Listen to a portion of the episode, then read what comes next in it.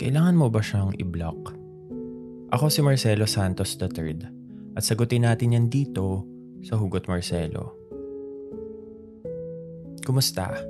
Welcome sa isa na namang episode ng Hugot Marcelo, a Spotify original podcast kung saan sa episode na to, sasagutin natin yung tanong kung dapat mo pa bang i-block yung taong minsan mo nang minahal. Sa mga naunang episodes ng podcast natin, Ilang beses ko nang sinabi na isa sa mga paraan para makamove on ka ay yung pag-iwas sa taong magte-trigger sa'yo ng pakiramdam na matagal mo nang iniiwasan. Yung pakiramdam ng paghinayang, yung feeling na makapipigil sa'yo para makamove forward at makahanap ng ibang mamahalin. Kumbaga, sa lahat ng mga nasaktan, ang gusto lang natin ay makalimot. Dahil sa social media, mas madali nating nalalaman yung mga nangyayari sa mga tao sa buhay natin. Kasama na doon ay yung ex mo. Nakikita mo kung gaano siya kasaya, kung parang bakit hindi siya apektado sa nangyari sa inyong breakup.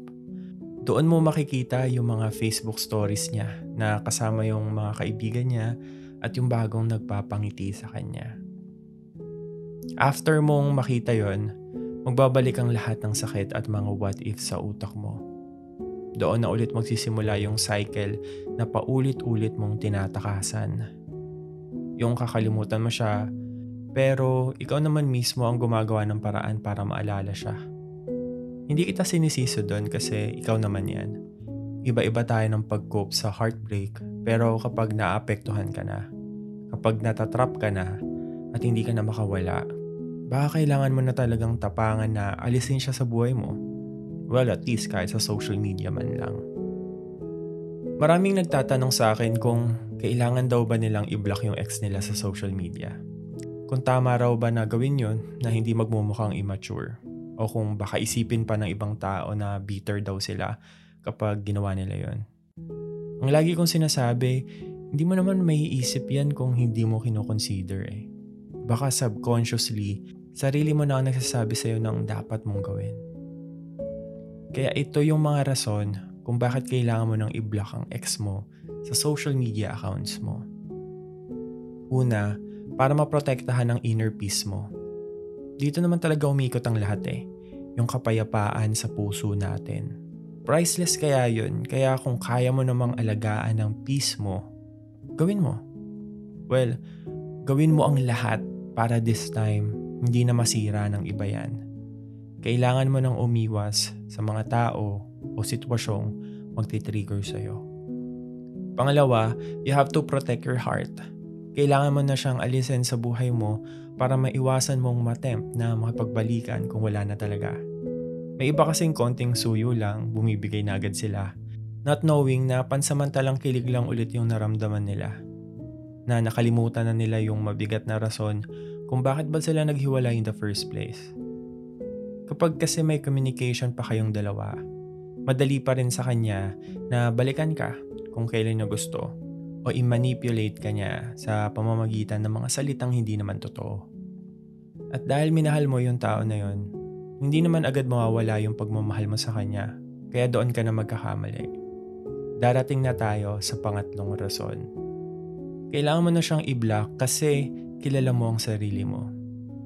Madali kang mapaniwala, mabilis lumambot ang puso mo. Kahit ako naman eh, sa simula, hindi ko maiwasan na i-check kung kumusta na ba siya o kung ano yung mga ganap niya sa buhay. Sa pamamagitan ng pag-block mo sa kanya, binibigyan mo ng favor ang sarili mong makalaya sa kulungang ikaw mismo ang gumawa. O pipigilan mo na siyang i-stalk. Maaawat mo na yung sarili mo na hindi siya i-message o maging updated sa status niya sa buhay kapag na-block mo na siya, no choice ka na kundi ang mag-move forward na hindi siya kasama. Pero it takes a lot of effort and determination para totally malabanan yung eagerness mo na mag-reconnect sa kanya o gumawa ng bagay na makapagpapaalala sa iyo ng mga bagay na kailangang kalimutan na. Pang-apat, kailangan mo na siyang i-block dahil masyadong masakit at malala na ang mga nangyari. Na every time na nakikita mo siya sa Facebook, bumabalik lang din yung lahat ng sakit. Yung pag-iwan niya sa'yo, yung pagbabaliwala niya sa pagmamahal mo, yung mga masasakit na salitang binitawan niya. Yung mga araw na lagi kayong nagtatalo at yung panahong nalaman mong may iba na siya. At yung panglima, baka kailangan mo nang putulin ng connection yung dalawa para magka-closure. Baka ito na yung last step para talagang mabitawan mo na siya totally. Sa pag-block mo sa kanya, wala ka ng messages na mababalikan. Wala ka ng mga posts niyang makikita. Wala ng memories ang magti-trigger. At sa desisyong ito, na madaling sabihin pero mahirap gawin, pero kailangan eh. Baka dito na magsimula ang healing mo mula sa nangyari noon. Huwag mong isipin yung sasabihin ng ibang tao sa pag-block mo sa ex mo dahil hindi naman sila yung nasaktan, niloko at binaliwala. Hindi mo kailangang patunayan sa ibang tao na matapang ka at wala lang sa'yo na nakikita mo yung ex mo sa social media. Ikaw yan eh. Healing process mo yan. Alam mo kung anong kailangan mong gawin. Baka kailangan mo lang makinig sa sarili mo at maging matapang na lumayo sa taong rason kung bakit ka nasaktan ngayon. Kung meron kang kakilala na sa tingin mo ay kailangang marinig ang episode na to, share mo na sa kanila ang Hugot Marcelo Podcast. Pwede ka rin mag-send ng tanong o ng storya mo na pwede nating pagkwentuhan dito. Follow mo lang ang Facebook page na Hugot Marcelo Podcast. Ituloy na rin natin ang kwentuhan sa ating Facebook group na Kwentuhan with Marcelo. Sa group na yon, pwede kang manghingi ng advice sa community at pwede ka rin magbigay ng payo sa mga taong nangangailangan doon. Para makasali, i-click lang ang link sa description ng episode na to. Maraming salamat sa pakikinig at huwag mong kalimutang i-follow at i-rate ang podcast na ito and listen for free only on Spotify. Ako si Marcelo Santos III. Ito ang Hugot Marcelo. Good luck. God bless. Mahalaga ka.